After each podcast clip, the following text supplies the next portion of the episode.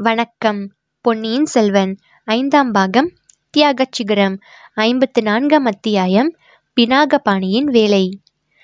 வைத்தியர் மகன் பினாகபாணி அரசாங்கத்தில் பெரிய பதவிக்கு வருவதென்று தீர்மானம் செய்திருந்தான். வந்தியத்தேவனை சந்தித்த நாளிலிருந்து அவனுடைய உள்ளத்தில் இந்த ஆசை தோன்றி கொழுந்துவிட்டு ஓங்கி வளர்ந்து கொண்டிருந்தது. இதற்கு முன் அவன் ஈடுபட்ட சில காரியங்களில் அவன் அவ்வளவாக வெற்றி பெறவில்லை. நந்தினி தேவி அவனிடத்தில் சிறிது கருணை காட்டியது போல தோன்றியது. பிற்பாடு பழுவூர் ராணி அவனை அடியோடு மறந்துவிட்டாள். குந்தவை தேவியை பார்க்க போனபோது அவர் அவனுடன் சரியாக முகம் கொடுத்து பேசவும் இல்லை. பழையாறை அரண்மனை வாசலில் வந்தியத்தேவன் மீது ஒற்றன் என்று குற்றம் சுமத்தியதில் அவனிடம் அடிபட்டதுதான் மிச்சமாயிற்றே தவிர லாபம் ஒன்றும் கிட்டவில்லை. ஆனால் முதன் மந்திரி அனிருத்தர் அவனை கூப்பிட்டு அனுப்பி கோடிக்கரைக்கு சென்று ராணியை பிடித்து கொண்டு வரும்படி அனுப்பிய போது இனி தான் பெரிய பதவிக்கு வருவது நிச்சயம் என்று முடிவு செய்து கொண்டான். அந்த காரியத்தை எப்படியாவது சரிவர நிறைவேற்றிவிட்டால் போதும். முதன் மந்திரியின் தயவினால் அவன் அடையக்கூடாதது ஒன்றுமில்லை. பிறகு முதற் காரியமாக வந்தியத்தேவனை ஒரு கை பார்க்க வேண்டும். அப்புறம் பூங்குழலியின் கர்வத்தையும் அடக்கி ஒடுக்கிவிட வேண்டும். இந்த மாதிரி ஆகாச கோட்டைகள் கட்டிக்கொண்டு பினாகபாணி கோடிக்கரை சென்றான். அங்கே கோடிக்கரையில் ராக்கம்மாளை மெல்ல வசப்படுத்தி கொண்டான். அவள் அவனிடம் ஏமாந்து போனாள்.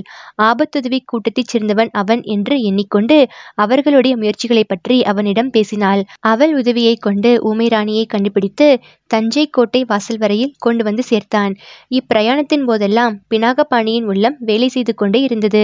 ஊமைராணி சம்பந்தமான ரகசியங்களை அறிய பிரயத்தனம் செய்தது. பாதாளச் சிறையில் அவன் ஒரு நாள் அடைப்பட்டிருந்த போது அங்கிருந்த பைத்தியக்காரன் ஒருவன் கூறிய விவரங்கள் நினைவுக்கு வந்தன. அப்போது அவை பைத்தியக்காரனின் உளறலாக அவனுக்கு தோன்றியது. இப்போது அவன் கூறியவற்றில் உண்மை இருக்கும் என்று எண்ணினான்.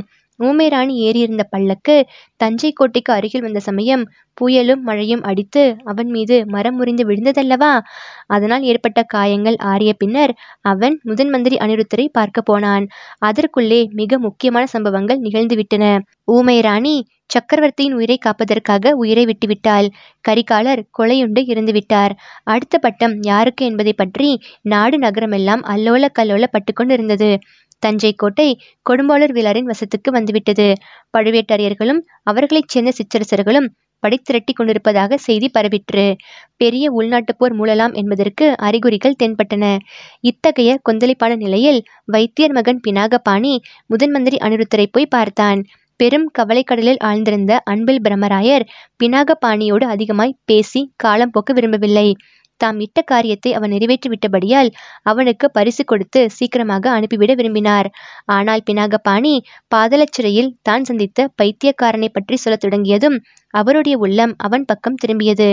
பாண்டிய ராஜ்யத்தின் புராதமான மணிமகுடமும் தேவேந்திரன் அளித்ததாக கூறப்படும் ரத்தினஹாரமும் இலங்கையில் எங்கே இருக்கின்றன என்பது அந்த பைத்தியக்காரனுக்கு தெரியும் என்று கேட்டதும் அனிருத்தர் மிக்க ஆர்வம் கொண்டார். அந்த மணிமகுடத்தையும் இரத்தினஹாரத்தையும் தேடி கண்டுபிடிப்பதற்கு பராந்தக சக்கரவர்த்தியின் காலத்திலிருந்து முயன்றும் பலன் கிட்டவில்லை. அவற்றை கைப்பற்றும் வரையில் பாண்டிய வம்சத்தைச் சேர்ந்தவன் என்பதாக யாராவது ஒருவன் முளைத்து கொண்டுதான் இருப்பான். திருப்புரம்பியத்தில் நள்ளிரவில் ஒரு சின்னஞ்சிறு பையனை பாண்டிய சிங்காதனத்தில் ஏற்றி மணிமகுடம் சூட்டிய நாடகத்தை பற்றி அனிருத்தர் ஆழ்வார்க்கடியான் மூலம் அறிந்திருந்தார். இம்மாதிரி யாராவது சிலர் அவ்வப்போது கிளம்பிக் கொண்டுதான் இருப்பார்கள். அவர்களுக்கு ஈழத்து அரசர்களும் சேர மன்னர்களும் உதவி செய்வார்கள். பாண்டிய நாடு ஒரு வழியாக சோழ சாம்ராஜ்யத்துடன் சேர்ந்துவிட்டதாக ஏற்பட வேண்டுமானால் சோழ சக்கரவர்த்தியே மதுரையிலும் முடிசூட்டி கொள்ள வேண்டும்.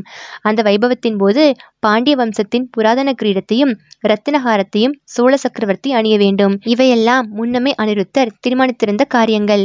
ஆகையினாலேயே ஈழ நாட்டுக்கு படையெடுத்துச் சென்ற ஒவ்வொரு சோழ தளபதியிடமும் அனிருத்தர் மேற்கூறிய மணிமகுடத்தையும் இரத்தினஹாரத்தையும் கண்டுபிடித்து கொண்டு வரும்படி சொல்லி அனுப்பி வந்தார். அதுவரையில் ஒருவராவது அக்காரியத்தில் வெற்றி பெறவில்லை. இப்போது பாதாளச்சிறையில் உள்ள ஒருவனுக்கு அவை இருக்கும் இடம் தெரியும் என்று கேள்விப்பட்டதும் அன்பில் அனுருத்த பிரம்மராயர் ஆர்வம் கொண்டது இயற்கையே அல்லவா? வைத்தியர் மகன் இன்னொரு செய்தியும் கூறினான் அது முதன் மந்திரியின் ஆர்வத்தை அதிகமாக்கியதோடு கவலையையும் உண்டாக்கியது. அந்த பைத்தியக்காரன் சோழ வம்சத்தை பற்றி ஒரு மகத்தான ரகசியம் தனக்கு தெரியும் என்றும் சோழ சிங்காதனத்துக்கு உரிமை கொண்டாடும் இளவரசன் ஒருவன் உண்மையில் சோழ வம்சத்தைச் சேர்ந்தவனே அல்லவென்றும் கூறியதாக பினாகபாணி சொன்னான். இதையெல்லாம் கேட்டதும் அனிருத்தர். முதலில் தாமே பாதாளச்சிறைக்கு போய் அந்த பைத்தியக்காரனை பார்க்க எண்ணினார். பிறகு அந்த எண்ணத்தை மாற்றிக்கொண்டார் தாம் அங்கே போனால் எதற்கு எண்ணத்திற்கு என்ற கேள்விகள் கிளம்பும். மலையமானும் வேளாரும் அனிருத்தரிடம் பூரண நம்பிக்கை கொண்டிருக்கவில்லை. அவர் சக்கரவர்த்தியின் விருப்பத்தின்படி மதுராந்தகன் கட்சியை ஆதரிப்பதாகவே அவர்கள் கருதியிருந்தார்கள். தாம் பாதாளச்சிறைக்கு போனால் அதிலிருந்து ஏதேனும் புதிய சந்தேகங்கள் அவர்களுக்கு ஏற்படும். சம்புவரையரை பார்க்க போவதாகவும் எண்ணிக்கொள்வார்கள். அந்த அம்சத்தை பற்றி நன்கு யோசித்த பிறகு அனிருத்தர் வைத்தியர் மகனையே உபயோகித்துக் கொள்ள விரும்பினார். தம் முத்திரை மோதிரத்தை கொடுத்து பாதலச்சிறைக்கு சென்று அந்த பைத்தியக்காரனை பார்த்து வரும்படி கூறினார். பினாகபாணி அவ்விதமே அப்பைத்தியக்காரனை பார்க்க போனான். பக்கத்து அறையில் வந்தியத்தேவன் அடைக்கப்பட்டு கிடந்ததை பார்த்ததும் அவனுக்கு குதூகலமே உண்டாகிவிட்டது. அந்த அறையின் வாசலில் சிறிது நின்று வந்தியத்தேவனுடன் பேச்சு கொடுத்தான். வந்தியத்தேவன் அவனுடன் பேசவில்லை. அதனால் ஆத்திரமடைந்து அவனை நன்றாக திட்டிவிட்டு அடுத்த அறைக்கு போனான். உண்மையில் அவன் பைத்தியக்காரன் அல்லவென்பதை பினாகபாணி கண்டு கொண்டான். பிறகு பாண்டிய நாட்டு மணிமகுடம் ரத்தினஹாரம் ஆகியவற்றை குறித்து கேட்டான். பைத்தியக்காரன் உடனே மௌனமானான். சோழ வம்சத்து ரகசியத்தை பற்றியும் சொல்ல மறுத்துவிட்டான். எனக்கு முதலில் விடுதலை உத்தரவு வாங்கி வா. பிறகுதான் சொல்லுவேன். என்று கூறிவிட்டான். திரும்பி வந்து பினாகபாணி முதன் மந்திரியிடம் தன்னுடைய தோல்வியை பற்றி கூறினான். அவனை விடுவித்துக் கொண்டு வந்தால் நிச்சயம் பலன் கிட்டும் என்றும் தெரிவித்தான். முதன் மந்திரிக்கும் அது உசித்தமாக தோன்றியது. இம்மாதிரி ராஜ்ய உரிமை பற்றிய குழப்பம் ஏற்பட்டிருக்கும் நிலையில் அபாயகரமான ரகசியங்களை பற்றி பேசும் பைத்தியக்காரனை சிறையில் வைத்திருக்க கூடாது என்று கருதினார். அவனை தமது அரண்மனைக்கு அழைத்து வந்து உண்மையை அறிய வேண்டும் என்று எண்ணினார். அதன் பேரில் கொடும்பாளூர் வேளாரை பார்த்து அவரிடம் ஒருவாறு இந்த செய்தியை கூறினார். சின்ன பழுவேட்டரையரால் பல வருஷங்களுக்கு முன்னால் சிறையில் அடைக்கப்பட்ட கைதியை முதன் மந்திரியின் விருப்பத்தின் பிரகாரம் விடுதலை செய்வதில் பெரிய விழாருக்கு ஆட்சேபம் ஒன்றும் தோன்றவில்லை. எனவே அப்பைத்தியக்கார கைதியை விடுதலை செய்ய கட்டளை எழுதி கொடுத்தார்.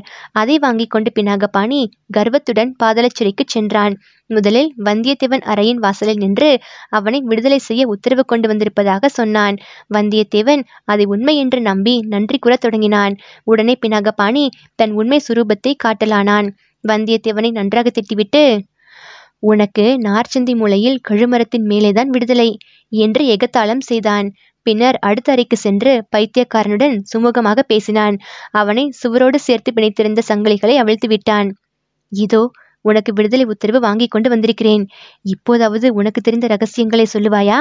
என்று கேட்டான். முதன் மந்திரி அனிருத்தரிடம் அழைத்து போவதற்கு முன்னால் தானே அந்த ரகசியங்களை அறிந்து கொள்ள வைத்தியர் மகன் விரும்பினான். பைத்தியக்காரன் தன்னுடைய விடுதலையில் அவ்வளவு உற்சாகம் கொண்டவனாக காணப்படவில்லை. வெளியேறுவதற்கும் அவசரப்பட்டவனாக தோன்றவில்லை. பினாக பாணியின் வார்த்தையில் அவ்வளவு நம்பிக்கை கொண்டவனாகவும் தெரியவில்லை. என்ன? ஏது? உத்தரவு யார் கொடுத்தது? சிறையிலிருந்து வெளியேறுவது நிச்சயமா? கோட்டையிலிருந்து வெளியே போக விடுவார்களா? என்று கேட்டுக்கொண்டிருந்தான். திடீரென்று பக்கத்து சுவரிலிருந்து சில கற்கள் பேர்ந்து விழுந்தன. பினாகபாணி என்னவென்று திரும்பி பார்த்தபோது வந்தியத்தேவன் அவன் பின்னால் நிற்பதை கண்டான் பினாகபாணி இடுப்பில் செருகியிருந்த கத்தியை அவசரமாக எடுத்துக்கொண்டான் வந்தியத்தேவன் அவன் மீது பாய்ந்து கழுத்தை கெட்டியாக பிடித்து கொண்டான். கையில் இருந்த கத்தியையும் தட்டிவிட்டான். இருவரும் சிறிது நேரம் உரண்டு புரண்டு துவந்த யுத்தம் செய்தார்கள். அச்சமயம் பைத்தியக்காரன் சுவரில் மாட்டியிருந்த சங்கிலி ஒன்றை தூக்கி பினாகபாணியின் கழுத்தில் போட்டு இறுக்கினான்.